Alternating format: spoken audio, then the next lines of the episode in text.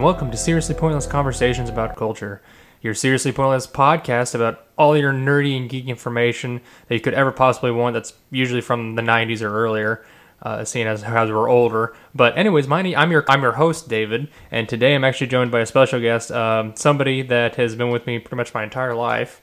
So it's actually my big sister, Rachel. How you doing? Hi, good. Good, yeah. So, uh, if you guys don't know, uh, she's my older sister.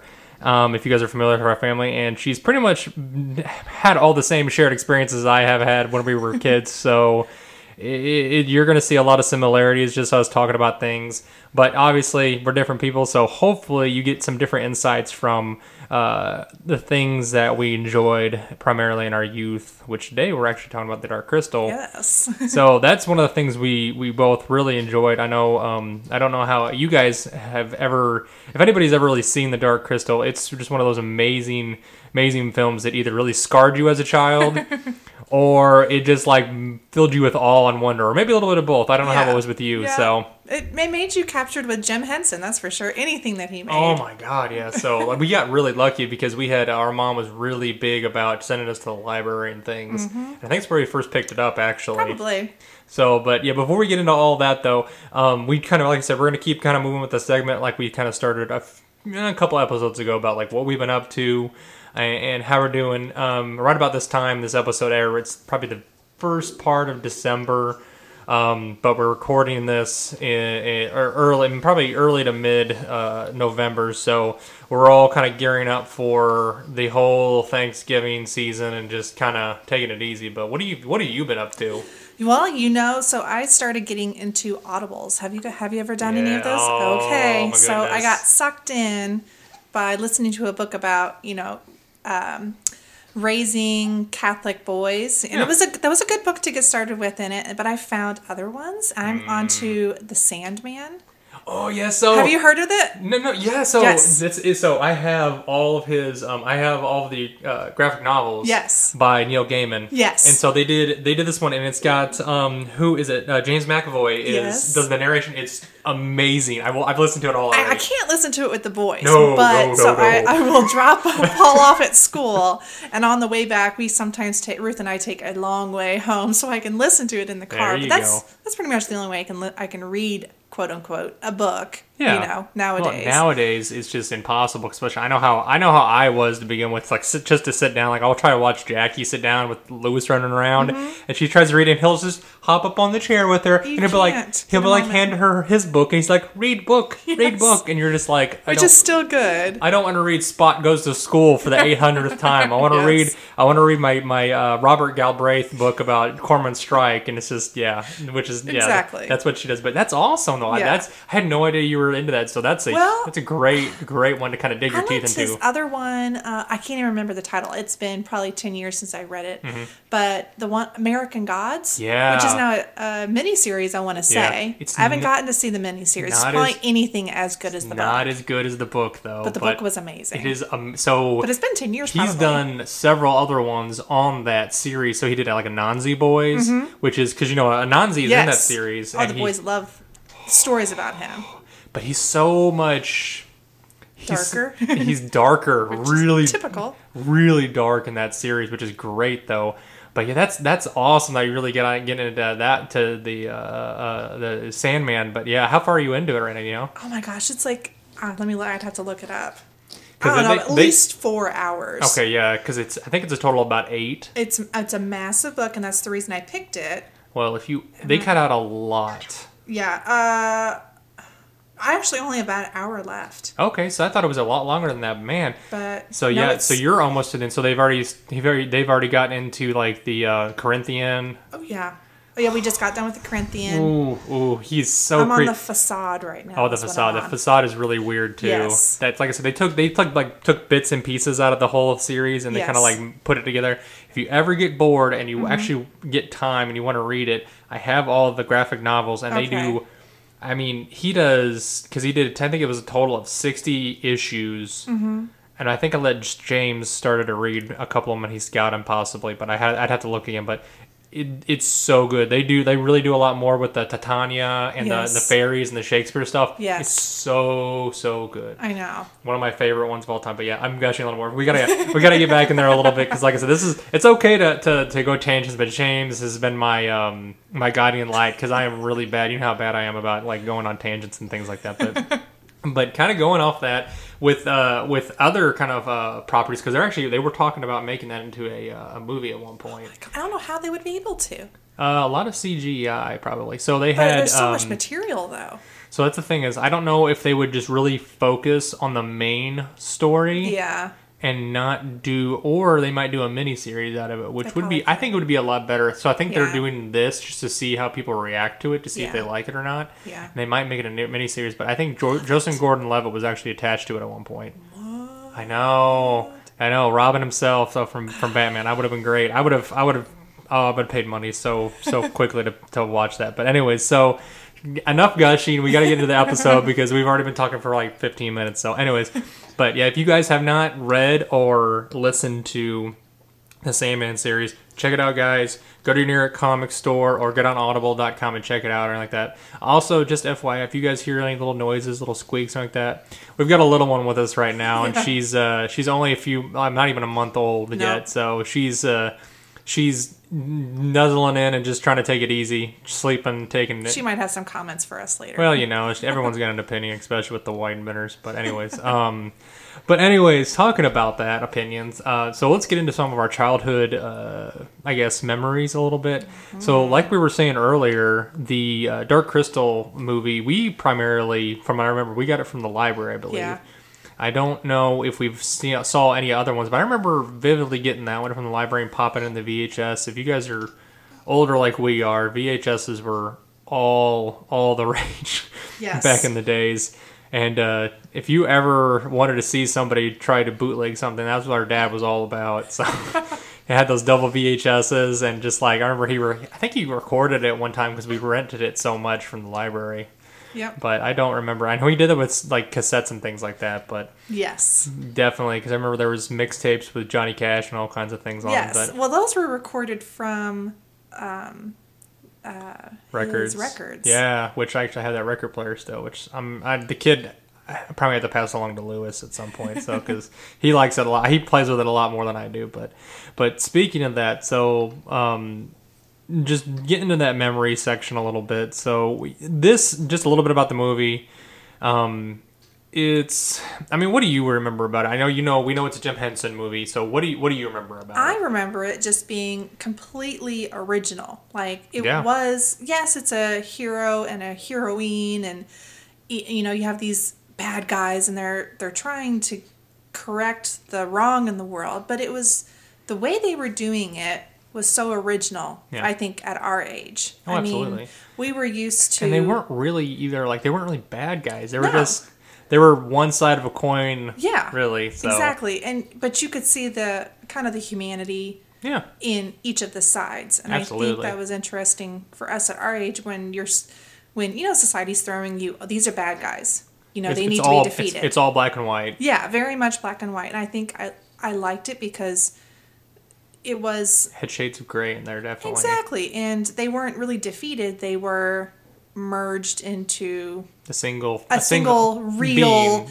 not Yeah. even like a good being but like Yeah. a real being you yeah, know just like somebody that has their good days and their bad days, you know, just like everybody else does. So Yes. that was that's what I think that was kind of one of those things that whenever you get into uh, some of Jim Henson's other movies, he really kind of tries to focus on that, like Mm-hmm. making people authentic. And you never notice that, like great great movie creators or any just great creators and artists in general really try to push that. They try to make that authentic feeling that whenever they have a a, a main character in their, in their in their things like they say hey they're gonna fall a little bit probably but they hopefully will pick themselves back up Yes. and try to get you know get moving from that but so just out of curiosity apparently I, I had no idea even when we were younger how long this movie had been out already so it was out eh, actually they released this in 82 Yeah. That was before I was born, even. So. yeah, so that was I was like, oh my god. So it, it was just bizarre to think they'd had this movie out for that long, and and it was just you know most of that's well, I mean, that's some of the, if you think about it though, he a lot of his stuff before he really got into commercial success. It was made during the set early or mid 70s, Mm-hmm. early 70s, and uh, mid 80s. Yeah, which is basically like, you know, Sesame Street's coming into its own. That was like Yeah. the prime time for this kind of stuff. Yeah, he did a lot of um, the puppetry on Sesame Street and originally. So Yeah. and he helped kind of garner that before he broke off and made his Jim Henson Studio as Yeah. opposed to Sesame Street Studio. I think Sesame. I don't know if Sesame Street is actually part of Jim Henson Studios or not. If it's two separate things. That's a good question. I have no idea. That's okay, but but anyways, so the film uh, talking about the man himself, it was it was written, directed, and produced by him, and he was just all up in it, trying to get it get it squared away because this man, from what I can tell, he really he wanted to have his hands, he wanted to be elbows deep in every project he ever had.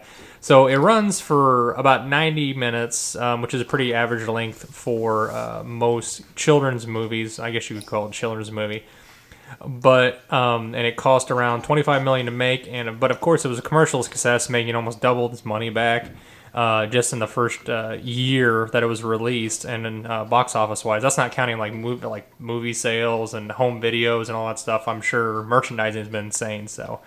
But um, do you remember kind of the basic outline of the story? Because i've got i've got it all here. I know. and I could literally write, read it off to you if you really wanted to, but I know, I know uh, I want to see what you're what you remember about it. Well, I just remember so, you know, you have the two main characters. Well, you don't even see both main characters at the beginning, you know. Yeah, the the the second one, um, what is her name? Um, Kira. Kira. She pops Yeah. in about halfway through the movie. Yeah. yeah.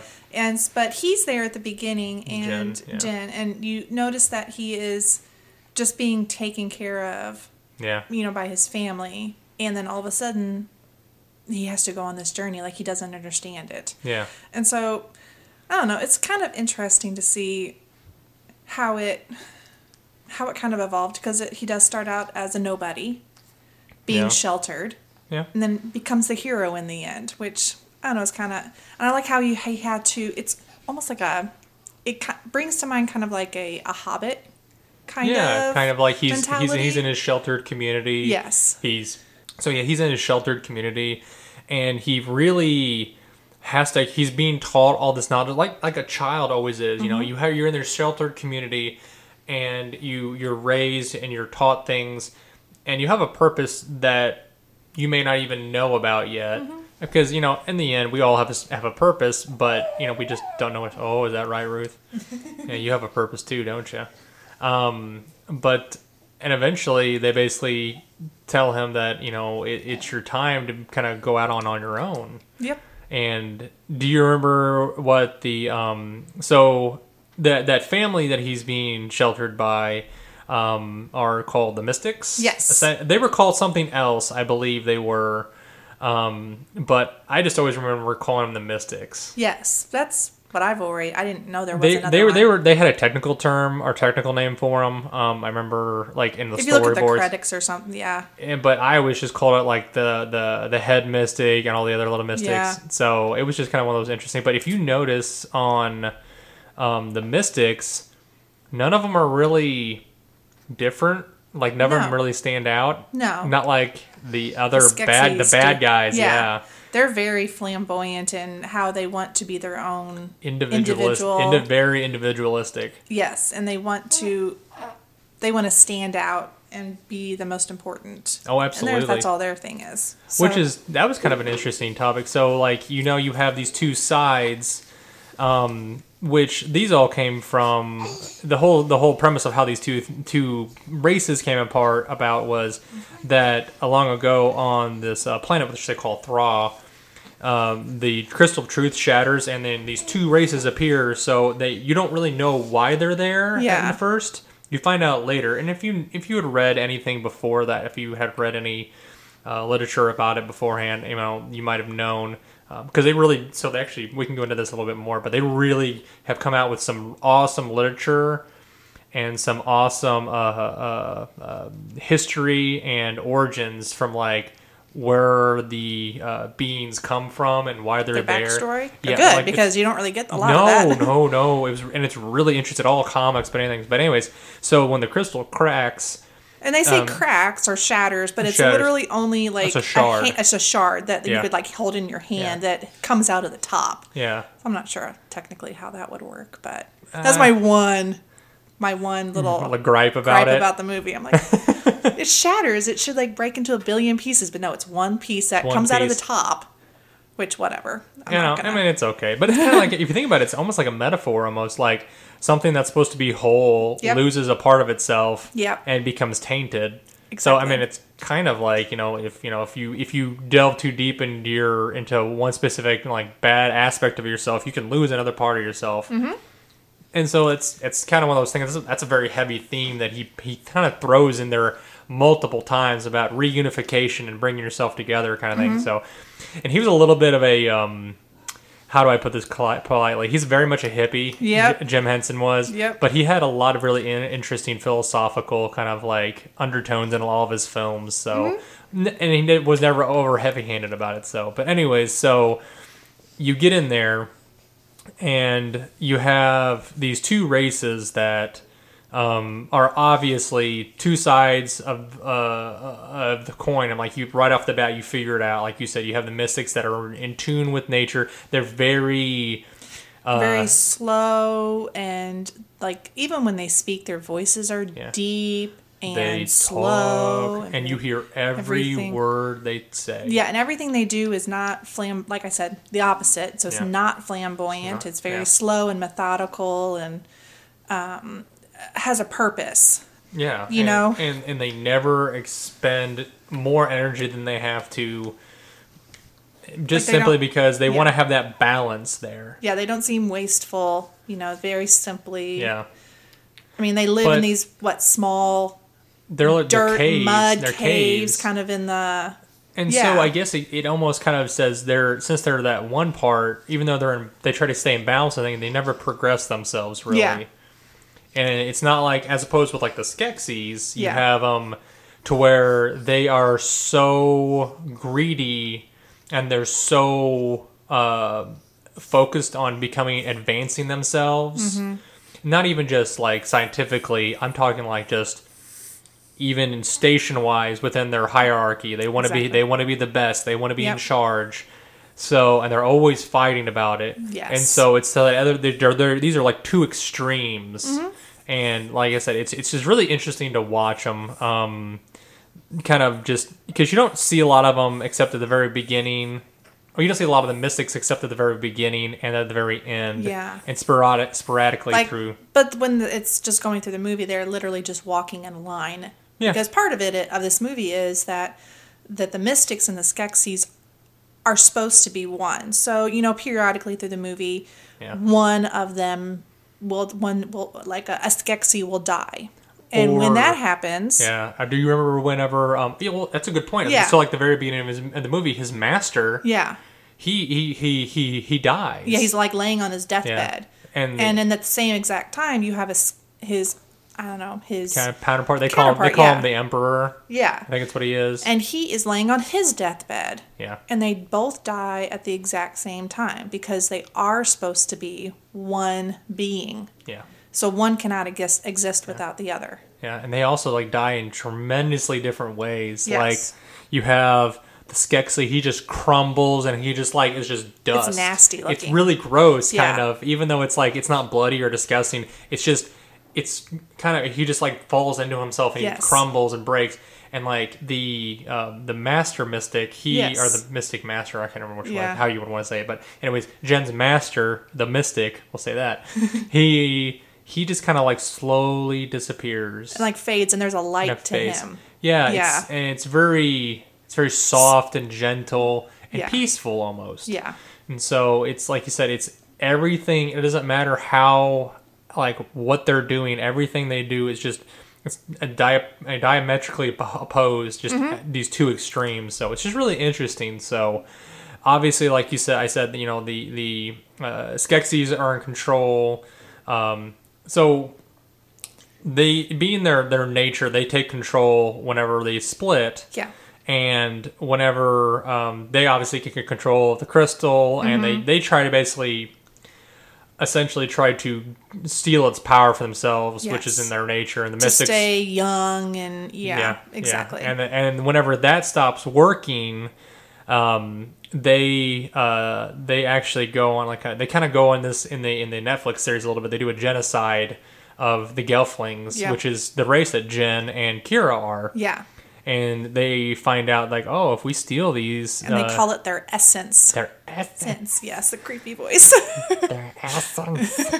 um, but yeah, they do that, and they it's just because they're all about trying to stay young forever. But they end up it's like like any uh, resource. I mean, I hate to say that, but they just over they over they over harvest it, yeah, and then eventually they're just all all the gelflings are gone. yes, and then they move on to Other another creature, species. yeah. Yes, the podlings and all this other thing, but it just that never seems to work As as, long- well. yeah. and I guess that I guess that's kind of a thing in there that I guess the Gelflings were supposed are supposed to be like the predominant race on this planet. yes, and I guess or like the most intelligent, like you know, the humans. yeah, essentially yeah. Yeah. and and they.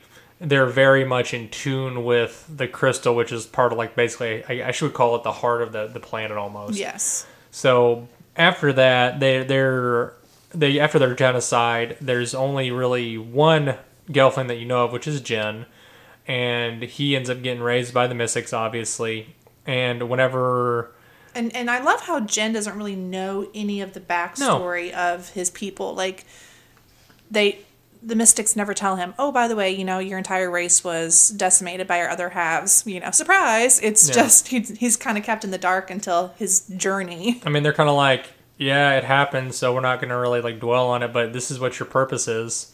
And I'm like, okay, I mean, that's which is good for us because we as as he's because he's a storyteller. Yeah. so you don't tell the whole story at the very beginning and then just throw a bunch of animated stuff at the end or action stuff at the end. So Yeah, all it he, is good. As all a he- story. all he's told is whenever his uh, master is dying is that he has to go and um, meet up with Aughra, um, who is a character in herself. Oh my god, she's amazing. So he has to go meet her to find the crystal that will heal.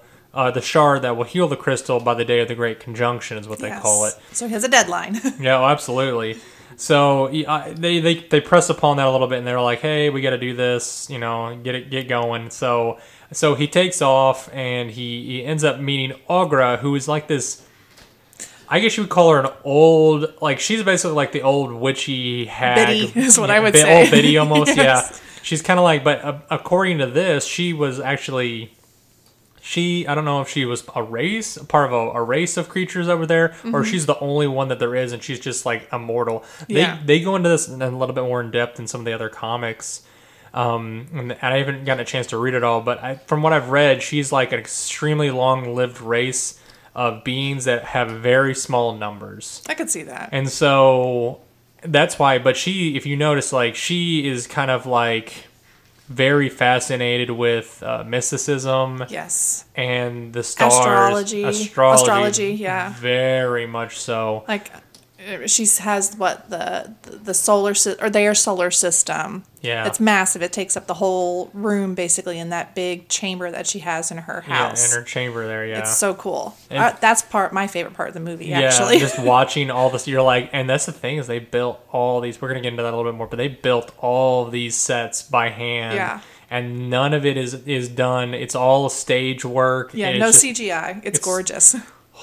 God, if only, if they could do this with a movie nowadays, it would be so expensive. It's well, they did it with the series, and it was they, they but they did kind of like put in some CGI to help with some stuff, but because it's so much cheaper. But it was uh, it was still really good to watch, see it anyways. Um, I get off my tangent a little bit. So after he he goes there, he finds uh, Aughra, and she basically tells him to try to pick a shard, and he ends up finding the shard. And Yeah, she has like what seven or eight laying Yeah, out. something like he just that, puts like- his hand over it.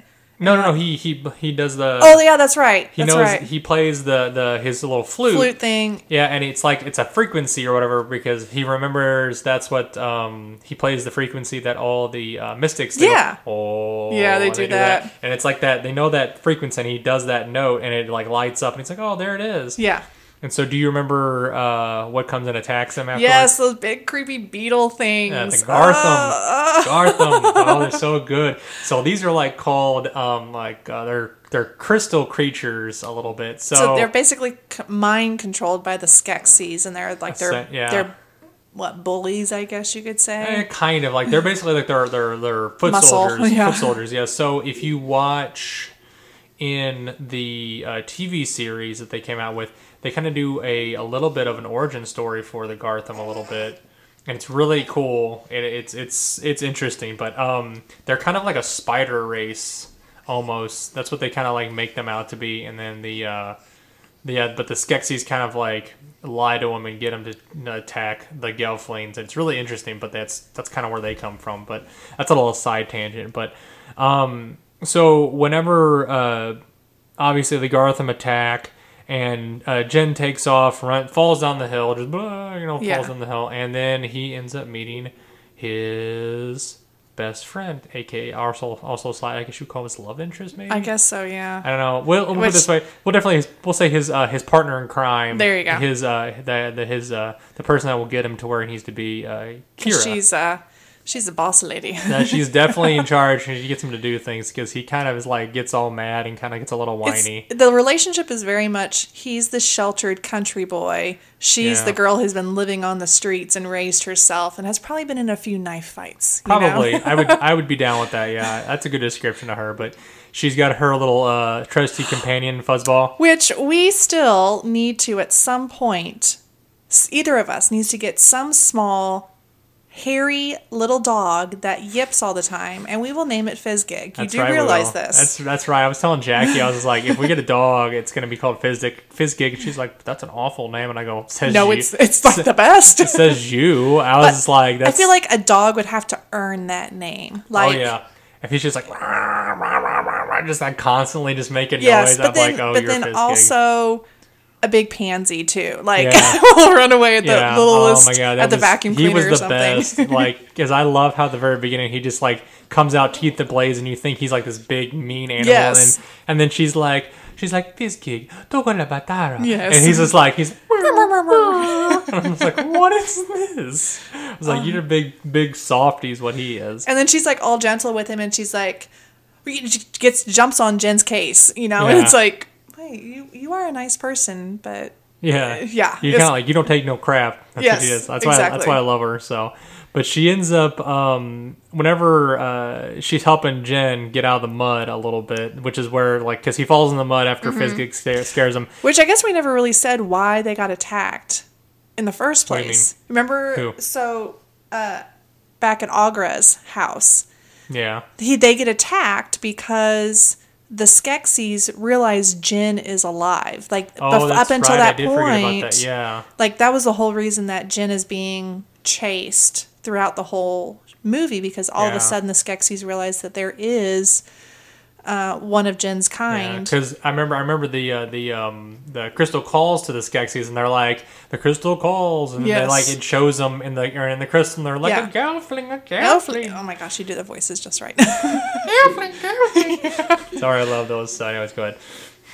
But yeah, so they get attacked because the Skeksis are all of a sudden, you know, notified that, or they find out that there's another Gelfling living. So that's when Jen has to go on his journey because he he gets attacked by you know the beetle things. Yeah, the Beal and Garland, yeah, it's all Yeah, good. So yeah. it's, it's no big. so deal. anyway, but yeah, so then he finally meets up with Jen and or Jen Ki- meets up with Kira. yeah. And then they finally realize, "Oh, we are are we the same thing?" And it's it's I 'cause love their never, journey. He, well, because he's never met anyone else like him before. but so and I think that he's never questioned that either. Like he just kind of goes with his life, you know? He's Yeah. not a questioner, no, which, which is is inter- interesting. well, I mean, because it's like a different personality. It's like always, but he's like Kira. She's always asking questions, mm-hmm. just constantly. But Jen is just like, this is what I have to do. This Yeah. is what I have to do. I'm just like, I mean, that's interesting because in a lot of things, that's how people are. Though Mm-hmm. some people, you have questioners and you have doers, and it's like that's okay. You know, Yeah. that's that's that's how a lot of people are, and luckily, you have to have those different facets of people to try to get things done. So, Yeah.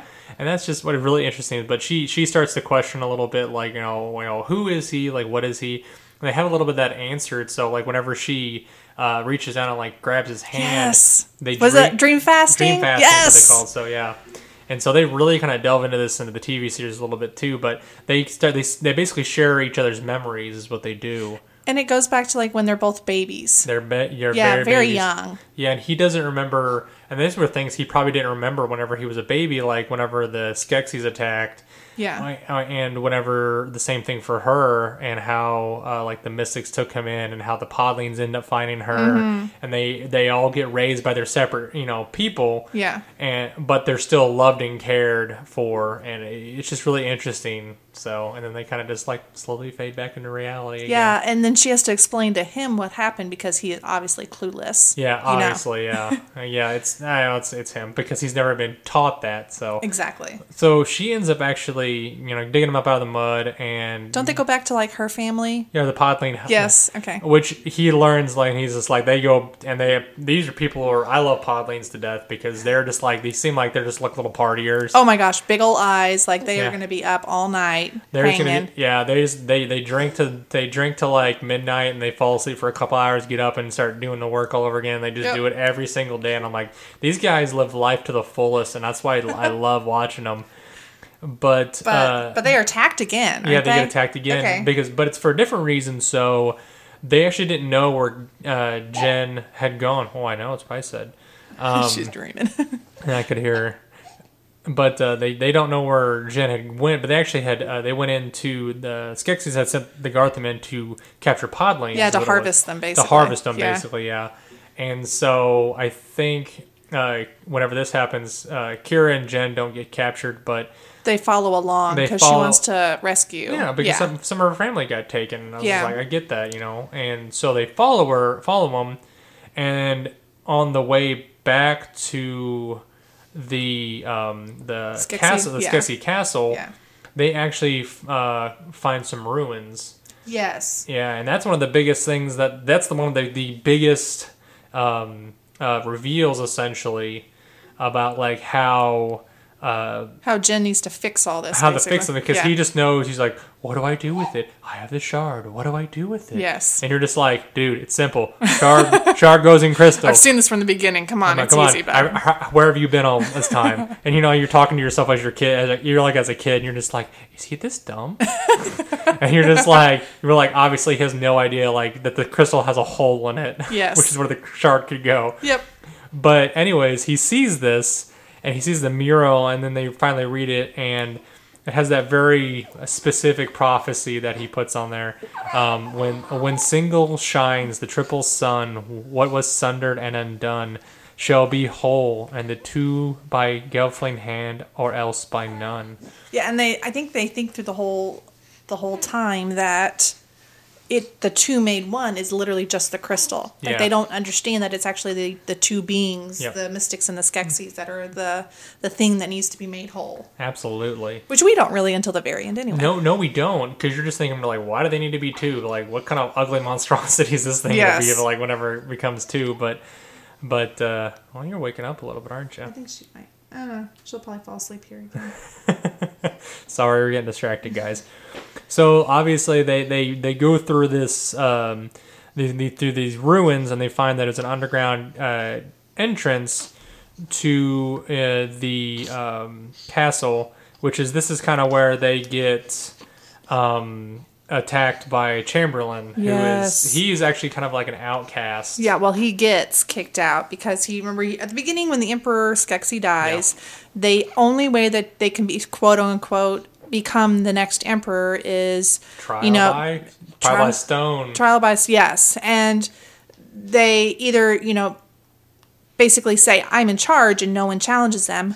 But if they say I'm in charge and someone challenges them, then they have to do this trial, by stone or, or whatever. trial. They, they pick whatever they want, whatever trial they want, but they choose tr- chose trial by stone. But they basically take these swords and hit it against this big stone until it breaks. Yeah, is what happens here. It's basically like two bulls beating, like running into each other. Essentially, it's just like, "Rrr, my muscles are bigger. Yeah, well, Chamberlain loses, Yeah, and he- he's basically stripped of all his finery and Yeah. kicked out. Yeah, he's Which, out, when yeah. you see, I think that scene in the movie is kind of interesting because when he is stripped of all his finery that Mm-hmm. he's gathered, he's just like this creepy, skinny, like, Like emaciated lizard- lizard, bird creature. Yeah, like, like, there is no what is it? substance to him. Yeah, it's all it's all an act. It's all Yes, just a mask. A mask. Yes. and that's what kind of like really kind of hits it home that these guys are very hollow, empty things, Yes. and it's just kind of it's interesting. So, Yeah. Anyway. but uh, Yeah. So, so, Chamberlain attacks them when they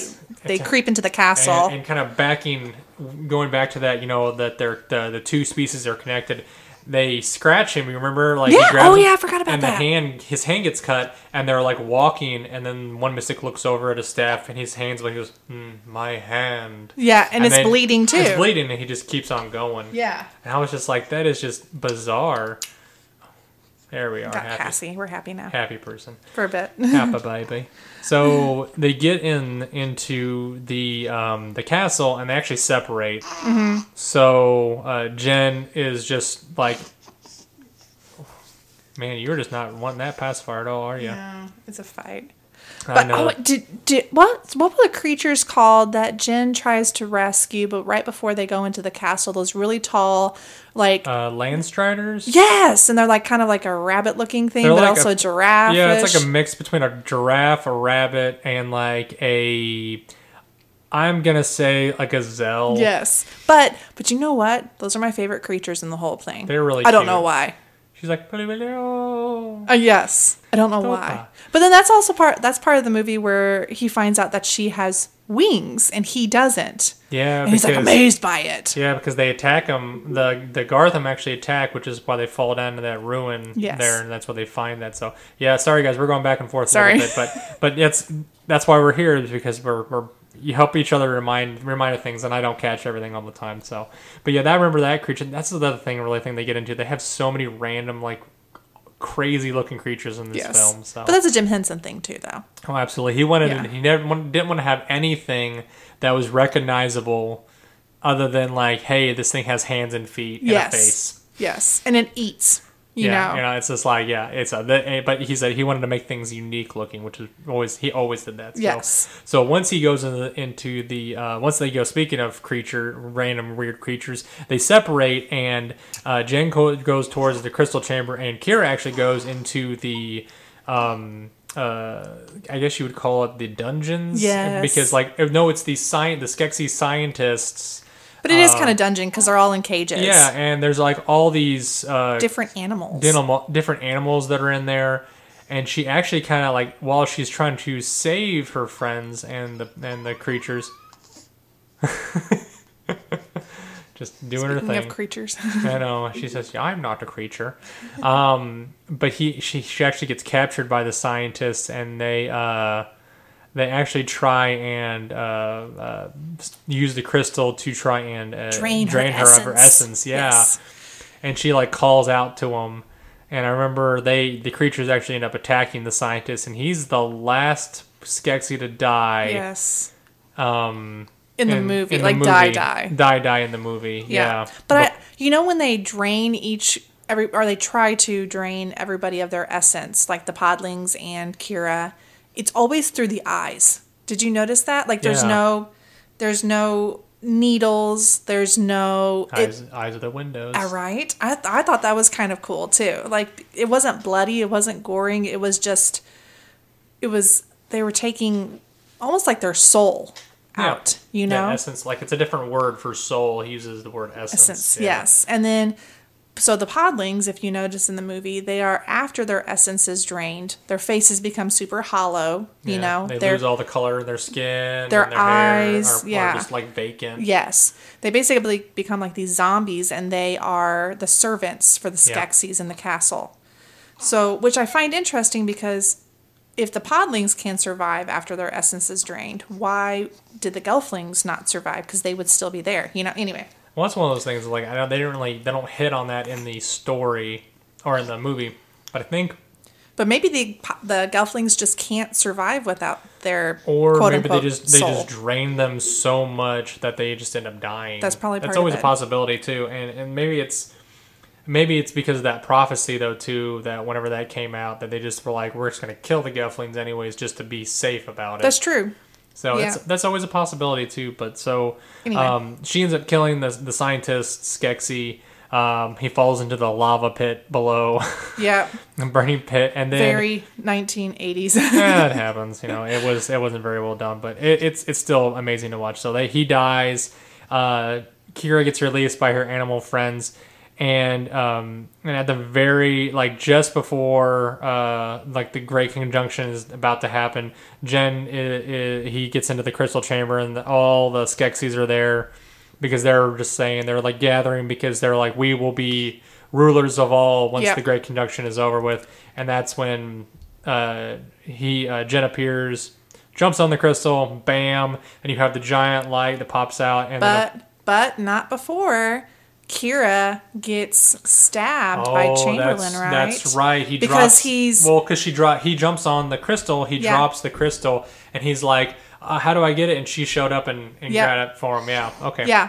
And throws it back up to him, and then Chamberlain like Stabs stabs, her. her. the Emperor or somebody. I can't remember who Yeah. it is, but yeah, stabs her, and she's dying, and he has to put the crystal shard back in there. And And he and he actually yeah he actually and then right it's like right that time then the mystics show up and then you They, see like- they, they- all line up behind their their counterparts or Yeah. their their opposite, and then now the the mystics I find interesting because they walk.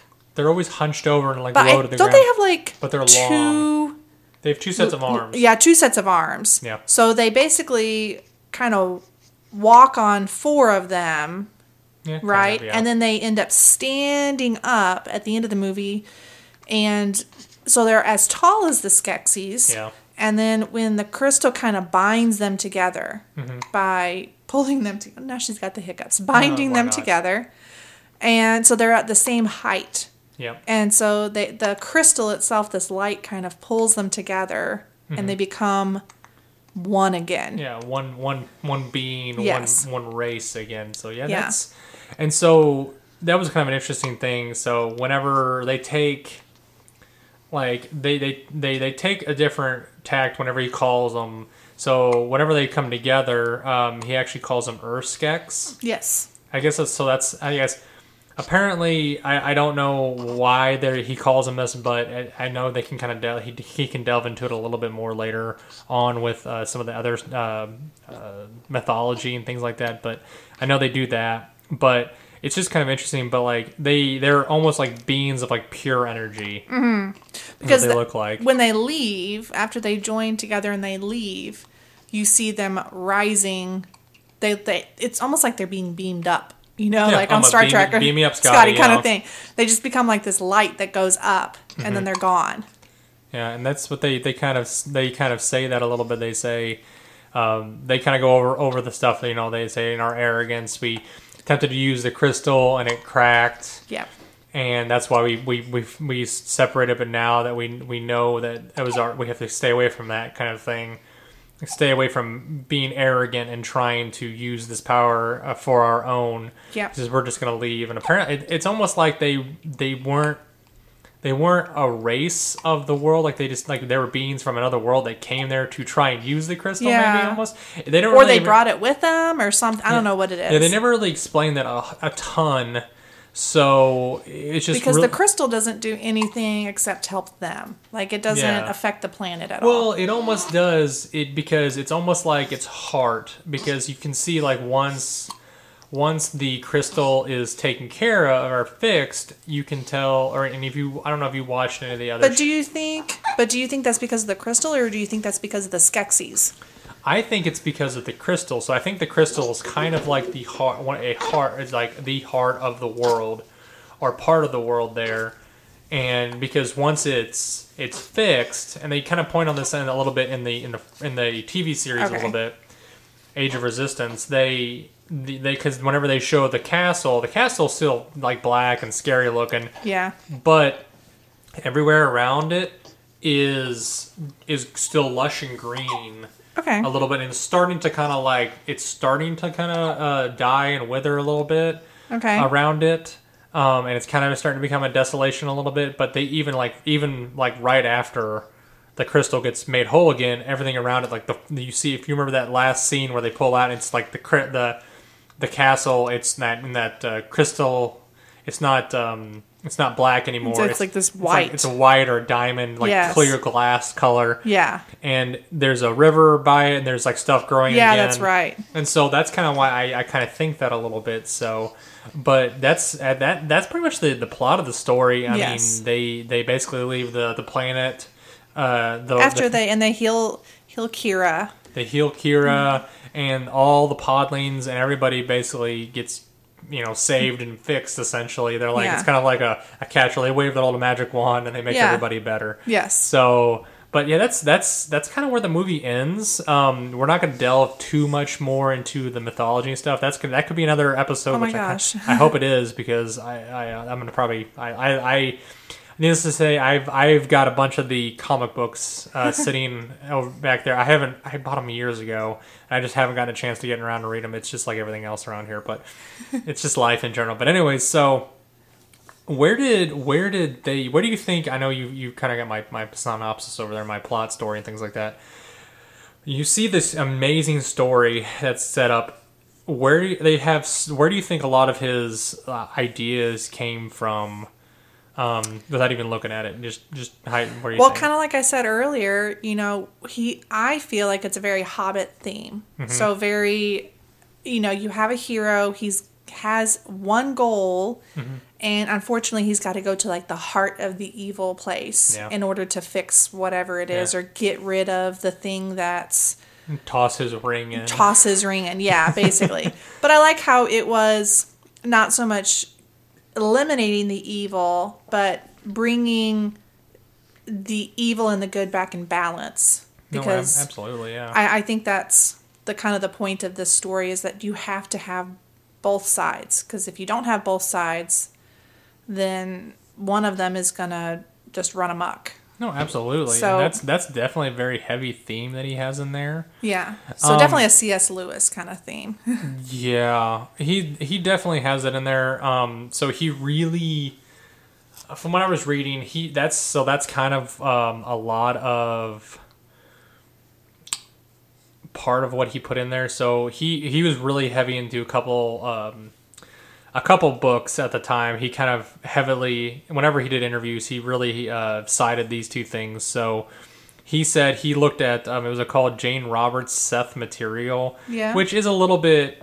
It's got a lot of uh, uh, uh, physio, uh, uh, philosophical Yeah. undertones. That's what you throw in there. yeah, But the only difference is that it's a very new agey kind of book, it is. which I don't know if you've ever read or not. I kind of looked at a synopsis of it, and Yeah. it's it just like everything in that time frame, because you can tell like Jim Henson is just very much Age of Aquarius hippie kind of guy. Yeah. Um, and even when he whenever he ended up dying because he refused to go to the hospital. That was just a whole another ball of wax that I'm not going to get into. I love him as a creator, but some of his his philosophical ideas were a little uh, strange, but it is what it is. So that's why everyone's allowed to have their own beliefs. So, um, but going going off that, he really kind of like wanted to focus on an idea that consciousness creates matter and that each individual creates his or her own reality through thoughts, beliefs, and ex- expectations. And that the uh, the point of power through which the individual can affect change is in the present moment. So that was a very, I mean, it's not wrong. It's a very, you're, you, what, how you react to things in the moment can really affect how th- things will happen in the future. True. And so, I mean, and so it's a roundabout way of saying, Free will. yeah, free will. I mean, it's what it comes down to. Yeah. So, and it, it's it's just a really interesting concept that he throws in there because the whole time, if you look at it, Jen has the option. He doesn't have to go on an adventure. no, and really he's kind of pulled by the nose by Kira through most of it. Oh, uh, he, he really is, yeah. And he- but I mean, at the very beginning, he didn't he didn't have to go on his venture. No. he didn't have to meet Kira. No. and he didn't have to find go to Aughra and find a crystal. You know, it's just like he could have literally just taken off and went and hid somewhere. Which is probably life. what he wanted to do. Yeah, and, but he was just like, you know, like maybe I should do this. You know, where do I need to go? You know, it's just like, and it, it's it's kind of part of like growing up a little bit, and it's just one of those really interesting kind of concepts that he throws in there. But um, other kind of themes that he throws in there. So it was really interesting to read this though. Uh, they actually had done a couple prototypes of Skeksis and kind of the idea of Mm-hmm. uh, the Land of Thra. So I don't know if you've ever watched any of uh, Jim Henson's older stuff. Nope. He does. Uh, so it was a, it was on SNL. Yeah. It's called The Land of Gorch. uh, he kind of pre it predated uh, the uh, uh, Dark Crystal by I think five or six years, Just maybe. prototype, basically. Yeah, so it was basically puppets. It wasn't as elaborate as the other stuff is. Yeah. It was definitely like puppets. Like if so, it was a king, and like his had one main servant, and they kind of threw a couple other ones in, like his wife, and they he would have all these problems and all this. It was basically like a married guy and a, and a wife sitcom. It wasn't very well received when it was on SNL. It only was only they only had it for on there like the, for the first season or whatever Yeah. it was. But they had him on there because it's it was Jim Henson. Henson, yeah. You know, so but um he really that's that's kind of what he he kind of based it initially off of, but he kind of evolved it a little bit to um make it more a little terrifying. Which I think is interesting for Jim Henson because, you know, the other thing we were raised on was Disney, Yeah. where everything is Ha ha ha ha ha. Yeah, and birds Oh, dress you and make your clothes. Little and- yeah, little little mice build me my dress. Right? And it's like It's not, these people just kind of get given everything. they don't have to work for it. There's no, there's no fear. No. Like you had never, you There's as no a viewer Yeah. is ne- you are never afraid. there's no thought in your mind that says this character is going to die possibly. Yes. Yes. You know for a fact that they're going to make it through everything Yes. just fine. yes. And that's kind of I, I've never I've But ne- Jim yeah. Henson doesn't do that. No, no, no, no. So like he really so this was great. So this is a really awesome quote by Frank Oz. So Frank Oz is another one of his big uh, uh, puppeteer guys that was with him his entire career. Yes. So he he quoted as saying that uh, Jim Henson believed that it was unhealthy for children to not be afraid. Which I think is, Which is as a teacher, I think that is a, an excellent point. At some point, you should Yeah. be disappointed, Yeah. let down, discouraged. I mean, you should have those experiences at some point in your life. you Otherwise, you won't be able to deal with them as an yeah, adult. you can't pick yourself up if you don't fall on your face a couple times. Exactly. and you're gonna fall on your face way more than you'll ever uh, you'll ever complete the task that you want to. Yep. And that's that's a good thing for kids and people to understand. Is because if you don't, that's the problem with a lot of people is they if they fall down and they say, "Oh, that was They become hard. a victim, though. That was hard. I don't Yeah. want to do that anymore." Yeah. Well, guess what? You know, it's hard. Or, or it's it. I don't want to do it anymore. But some people are. It's somebody else's fault, Yeah. and they become the victim, and that's probably even worse. Never, Someone else's it's fault. Never anybody else's fault. It's nobody's fault but your own, in my opinion. And because you set your standards, and you are the person that is the one that puts forth the effort. Mm-hmm. So that's. that's I mean, what there can be chance cons- chance situations. there's always but you little gotta deal things in there, it. but you can always. I have a, I have a strong feeling that you can always overcome the adversities or the, or just adapt. Or adapt to it. Yes. Yeah. Say you know it's like if you cannot get what you or if you say you're trying to apply for a job and say that job is just super high up there. Like if you're just out of college or you're not even out of college, you're out of you're out of high school and you want to be you want to work on Wall Street or Mm-hmm. you want to be a CEO of a company. Well, you know it's probably going to take a little bit to get there. Maybe you got to do a couple side steps. Maybe you got to work at a couple dead end jobs a couple Mm-hmm. times, but eventually you're going to get there. Yeah, You know, it's that's that's how life is, unfortunately. But Yep. eventually you get to where you need to be. So but definitely, I think fear is something that needs to be experienced. Absolutely. Yes. And so going off that fear a little bit, he actually looked into Jim Henson uh, was really into uh, an illustrator, British illustrator by the name of Brian uh, Froud. I'm going to say his name wrong. He has some really funky artwork. Like very much fairy kind of artwork, and it's very. Have you ever seen? You've seen some of um, like the cover art on uh, the Dark Crystal movie. So that that is Brian Yes. Froud. Okay. And so it's very just It it kind of reminds me of like of if someone who was doing artwork for a 80s heavy metal band was like you go draw some children's you know cover art with fairies in it what would that look like that's what it Oh, reminds me of so almost good though so good i love it So like they really wanted to. Uh, that's a whole nother ball of wax there. If we could get into artists, I could I could tell you.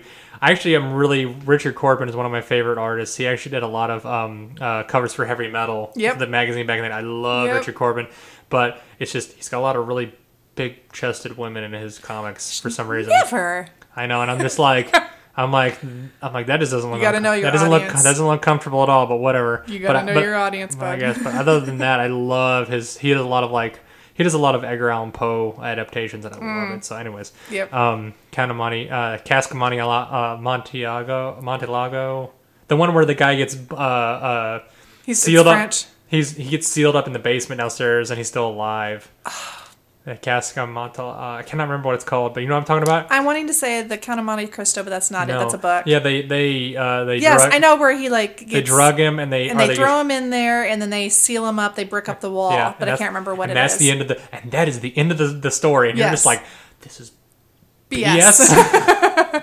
like this is an awful move, awful But in reality, Edgar Allan Poe was like, "Yep, time for a drink," and then just forgot about it. oh yeah, absolutely, man. Ugh, that's a whole other ball of wax too. So, anyways, so talking about creepy things, um, they really wanted to try and make these things as lifelike, all the all the puppetry. So you, but like the cheek movements. Yeah, so they did. This is one of The those breathing. first, first movies that they ever did where um, the uh, animatronics on the face were all radio Yes. controlled, and this is.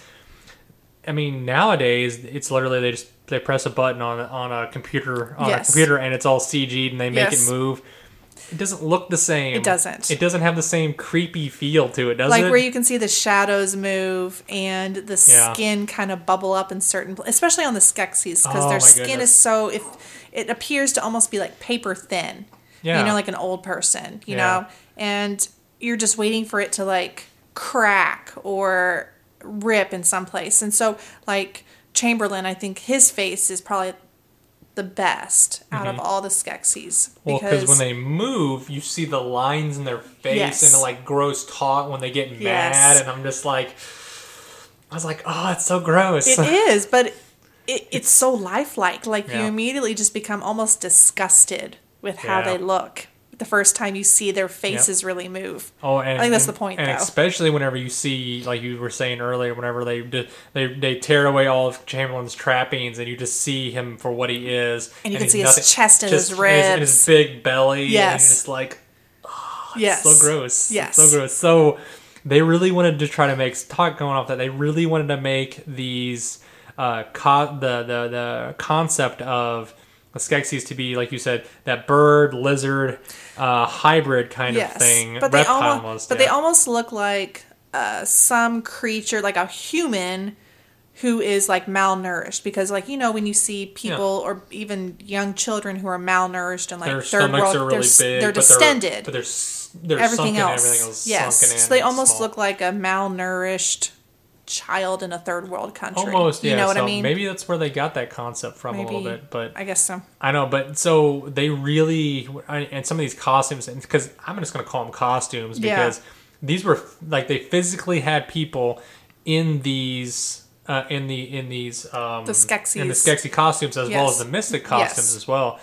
And you, and all some of these all these other costumes like the Garthim had people in that the Garthim had one or one. At least per- two people, right? no, I think they only had one. I, I think I go into a little bit later on, but they have they they had to physically hang them up like people were in there. The suits were so heavy that they had to uh, hook them up and pull them up like while they're in the suits. so they could get out and So stuff. they could get out and take a breather because they could only hold these things up for like forty-five seconds at a time. oh my gosh, I can was see that. it was ridiculous. yeah. So, but um, but they really wanted to try to make these things as lifelike as possible. So they melded that costume and uh, puppetry and robotics all into one, and Mm-hmm. you really have this um, these simple movements really ex- exaggerated with and really emphasized with all the computer or not computerized moves, the robotic movements and animatronics that they there. But then on top of that, they had all the other little um, uh, hand puppets, or I'd say hand puppets, the the stick and rod puppets is what they Yeah. were called. They were called, which is what Jen and Kira are Yeah. in the Podlings. Like, so Yeah. what they would do is literally you have the flat surface, like you would have this is the stage, and then you would have a another like you would have like a, a trough essentially where they could Mm-hmm. the, the actors could be standing up. So essentially, you're you have a, a, a, a table that is almost like head high, Yeah. neck height, or Six foot higher. six foot higher or higher, and you're sitting there playing with something like this, and you just have to try to be just below it, and it's Yeah. really kind of And also kind of watch to see what you're doing at the same time. And And, you- and the looking whole- at the script. And, And then on top of time, yeah, on top of it, you're talking, you're speaking, and things like that. And sometimes they didn't have people. Uh, they had people doing the two separate things. Like one person would be the puppeteer, and the other, yes. another person Which happens be, a lot. Yeah, Yeah. I mean, because you can't be both. Unfortunately, not everybody's a Big Bird or Elmo kind of character. So, um, but they really kind of wanted to emphasize this in true Jim Henson fas- fashion. He did not want to get rid of any of the puppetry, and he and this thing took forever to film. Oh, yeah. apparently, so Yeah. it was just you're talking like at least even with them doing probably like 20 you know 20 18 or 20 hour days probably sometimes just watching them do that so but whenever um kind of he wanted to kind of going back to the Skeksis a little bit so he wanted to really um and we kind of touched on this a little bit already, but he really wanted to specify, like you said, that each Skeksis was an in, was individualistic Yes. you could specifically tell like each one of them was um, had to really like I'm going to get power and this is what I'm going to do with it. Mm-hmm. And so you like you have and they really emphasize this in the TV show actually. Okay. So you'll have the one where um, he's like you have obviously you have the scientist who's really focused on science. You have there's a, a general and there's actually what really is really cool. You have one where he's called the huntsman. Essentially, he's the hunter Okay. and he's out in the woods. Always never goes to the castle, but Huh. he is he's all about the hunt Oh, really? and it's it's very bizarre and he always wear he wears his prey and things like that he actually has a Skeksis skull face mask on because apparently he's killed another Skeksis that got in his way before Which is not shocking. it's it's just so bizarre and it's really interesting how they emphasize that a lot even in the newer stuff so if you guys haven't seen it I will check have it to out watch this. it's yeah it's I'm on maternity leave, David. There's a lot of binge watching going on. Yeah, it's okay. It's okay. I, I understand completely. Trust me. I had this. My hand was broken for about nine weeks, and yeah, I had way too much time on my hands. So, well, hand. Um, but so the, he he really focuses on this, and even even with that going on, he wanted to focus, like I said with earlier with the Mystics, that they're really removing themselves from worldly desires Yeah. and they're really just trying to say, "Hey, you know, w- you know, we don't want to take any more than we have to," and they're Mm-hmm. very much, I would almost say, Native American-ish, Or a, or commune of some sort. a commune like almost. work Yeah, they're very commune, and they don't take more than what they have to, and they want to make sure everything stays in balance, like we Very were saying. Very minimalistic. Very minimalistic. So, so this is actually I was telling you about. Um, the Mystics, uh, they actually uh, the costumes were support- reportedly so heavy that the pup- puppeteers had to uh, and the puppeteers had to bend, be bent into them. Yeah. So the way they like were in them, they were they could only wear them for maybe like thirty seconds at a time. Yeah. So they couldn't just they had, if they were in a pose. It was like 30 seconds at a time, and then they had to like take it off. Mm-hmm. And so, can you imagine like how long it would take to film something? Well, especially when you're filming, you know, something that you as the viewer think is taking forever, you know, Mm-hmm. but it's only a minute and a half clip. They probably took four or five days to get that minute and a half clip Oh, done yeah. because it was so heavy and or even they're just learning how to move in it's it. It's almost akin to stop motion. Yeah, that's like claymation. That's kind Yeah. of what I that reminds me of that this movie and how it is made because it cuts It's quite a bit. And so when you look at something like that and they say that, oh, this is an hour and a half, you're just like, dear lord. Mm-hmm. I mean, it, just the time and the effort that it takes to, and the care that it takes to make this all work and just all sync up. It's just, it's just And really, back, it's, in the 80s too. it's really interesting to watch. So, so the other character they were really kind of focusing on too was Aughra. She was actually Yes. um, another one of those uh, puppets that it's a it's an actor that's encased inside of a puppet as well, and um, they were really trying to go to. this is really interesting. uh, Jim Henson cited her cited it as he wanted to he wanted her to be seen as kind of an insane bird trying to overcome Tourette's. That's pretty much the So- nail on the head right there. Uh, on the head, absolutely. And you just like you love that idea because she's like sometimes good, sometimes bad. And she's grunting every time she has to squat down Yeah, on the ground because she's definitely not ladylike. No, she's definitely not ladylike. She's definitely tom- a little tomboyish. I, I, yeah, maybe not so much tomboy as she's five bajillion years old and Okay, yeah, I doesn't, can see that. doesn't give a you know what Yeah, about what a anybody rat's, yeah. thinks uh, Yeah, anymore. I, I could see a big patootie anymore. Yeah. I could see that definitely. I could see that. So, um, but other things that we're seeing here, um, you see the other characters, obviously, uh, like I was saying earlier, like the Gelflings, Fizzgig, Mm-hmm. uh, the Podlings. These are all hand uh, hand puppets essentially with the stick and rod, and they move them just below the screenshot. So, if you guys ever like want to see that.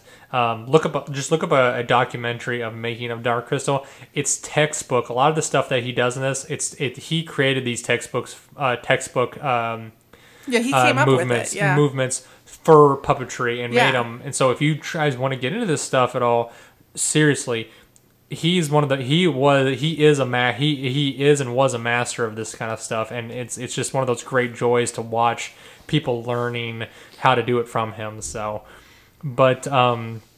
So one of the really interesting things I wanted to bring up, um, so you know the Gelfling design is um, is actually uh, done by the wife of Brian uh, Froud, who's the like I said the art guy or the the concept creator of this. Is uh, her name's Wendy Froud. So they weren't actually married; they got married afterwards. probably a good idea. That'd So- be rough working together. Oh, I know, right? so, so she's actually uh, uh, the person that created the uh, Yoda puppet as well. So she's already worked on two huge. Yeah. uh, and so huge. she loves pointy ears, apparently. I guess. I mean, she's all about those elf. But if you say, if you've seen a picture of her, Yeah. she's definitely like I go to Renaissance fairs on a weekly basis. Gotcha. I was just like, I I, could, a, I eat a big turkey leg every yeah, I, every I, could. I could have a conversation with her. probably. Okay. So, but she was really so. But they affectionately call her the mother of Yoda. So. Yeah, I like that. I know. Um, and so, kind of going in with more of that grand kind of uh, feeling, you know. So, on top of all the puppetry and the imagery that he throws in here, the just the musical score. I mean, amazing. Like so they they do. Um, what do you? What's which one do you remember the most? I mean, other than I remember the real like light and airy viol- heavy violin, you know, when the two are becoming one. Yeah. Na, na, na, you know, and Yeah. it's very light and kind of climatic, but ethereal at the same time. I mean, you definitely know what's going on with the music. Absolutely. So he, the reason they actually had um, the London uh, Symphony Orchestra and, and do this. Um, so and he was actually uh, conducted by Trevor Jones, who um, did a lot of work with the Jim Henson uh, films at the time. And he, whenever he, whenever they did this, he actually, um, So, did he also do the labyrinth too? yes, Okay. So he was really heavily connected with him, uh, with Jim Henson throughout his entire life. So actually, the guy that composed this was a little tidbit. I thought it was really, really cute and amazing. So he, it's it's further further down here. He did um, Labyrinth and Last Mohican. So Last of the Mohicans is like my favorite movie that's your soundtrack. jam. That's you're my just jam. like you're like mm, Daniel Day Lewis. I love to see shirtless men running in the woods, right? what woman doesn't? Don't lie to yourself. It's there deep down. Hey, he's he's no Terry Crews, but it's okay. Anyways, so um, sorry. Anyway, so one of the really interesting, cute, uh, really awesome tidbits was so while they were making, or he was while they were making this film, Trevor Jones's uh, uh, daughter was born, and he actually names the Landstrider th- theme after his daughter. How cute. That was it was really kind of a cute thing. It's just like that's like a kind of thing. It's like I would do something like that if I was making something because I was like my kids. if I was, you know, a, a composer for the London Symphony Orchestra, totally. But nope. no, no, I'm not that creative. I'm, I'm just Joe Joe Schmo. So, Right. but that's kind of the the concept design and like a lot of the themes that they had in there. So, just this was the so when I was talking a little bit earlier about the sheer amount of volume that they've put out for it so far. Mm-hmm. Yeah. they have done so much in the last twenty uh, or so years for the uh, Dark Crystal mythology. So are, are you reading it right now? I guess. Yes. So they put out a tons of comic series. They have actually they released um, and it's the power of the dark crystals, the one they talk about, um, and they even have novels that they released, like actual written novels. Um, the shadow, excuse me, shadows of the dark crystal, songs of the dark crystal, tides of the dark crystal, flames of the dark crystal. So these are all meant. They released these in, in anticipation of Age of Res- Dark Crystal, Age of Resistance, which is the Netflix series. Okay. Which I'm so mad they're not renewing because Disney's are a bunch. Disney is a bunch of buttholes. Well, shocking. Sorry about that, but it's it's one of those things. that's like I kind of hope that maybe they move it over to the Disney uh, side because uh, it's like since Disney owns them. Um, Disney owns everything. I know it's true. they own so. us probably. Maybe we prob- they probably do. They probably own at least one of my kidneys. so, um, but that is, like I said, they they really get into some of the heavy mythology, and I'm kind of hoping to get a couple of the books to kind of delve into it a little bit, and hopefully we can come back later on and and hopefully just really dig into some of the mythology. Maybe I don't know. Maybe that can be some homework for us later. I don't know if you have any time or not, but Yeah, I can probably make time. That's for sure. yeah, I said, Or we'll have to talk about another Jim Henson movie or something. maybe I'll put Isaac down here and he can talk my head off. Who knows? Oh Lord. I know God help us. So, but yeah, so that that is just. I remember uh, we've kind of wrapping up now, guys. But that's that's that's the the synopsis and kind of our our overall stuff on the Dark Crystal. I mean, our crazy zigzag thoughts. it's okay. That's that's welcome to our brains. This is this is what our our our spouses have to deal with on a daily basis. so it's okay though. So, but I mean, just to kind of sum it all up eh, on my end, I I truly thought this was one of the one of my favorite childhood movies, and I still watch it periodically. I mean, at least maybe once a year if I get a chance. And I really hope. I don't know if the boys have. Your boys haven't watched it yet, have they? we, I, they're not ready for that. Isaac probably would be. Paul does not like scary movies. No, he's not. But he did really good with an anime movie I did the other day. Yeah. I remember that. I was really surprised. I was like, oh wow, you did really good with that. Was- well, see, uh, did I tell you what happened? Okay, so another movie. yeah. Um, my husband is really into. He's really Ernest? into Ernest. Yeah, I heard about this. So we watched Ernest Scared Stupid, Oh, where ah, he the, saves the, Halloween. the troll. the trolls. Well, Ernest has his his dog Yeah. Rimshot. Well, he gets turned into a a piece of wood at one point during the movie, a sculpture. Yeah. And my son started crying while watching this.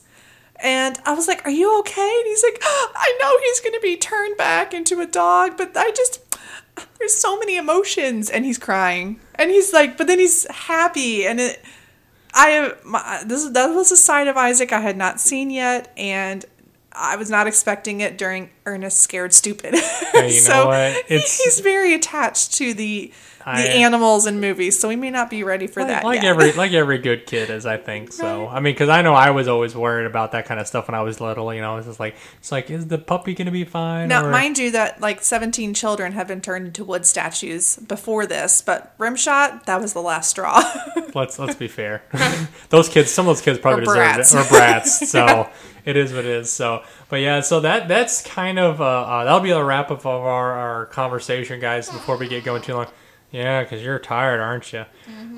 Your sleepy time. Because I'm sure it's ready time to get going home here in a little bit. But uh, guys, Yeah. I just want to say thank you to Jack. Or, I'm sorry, not Jackie. Rachel. Wow, that's that's what shows whenever you have the same person on week after week, and then you just you throw a wrench into my my gears there. So thank you to Rachel for showing up and just kind of enjoying this with me a little bit because. I just haven't had a chance to sit down with her and, and, and just have a conversation with that Rugrats running around and just getting into everything.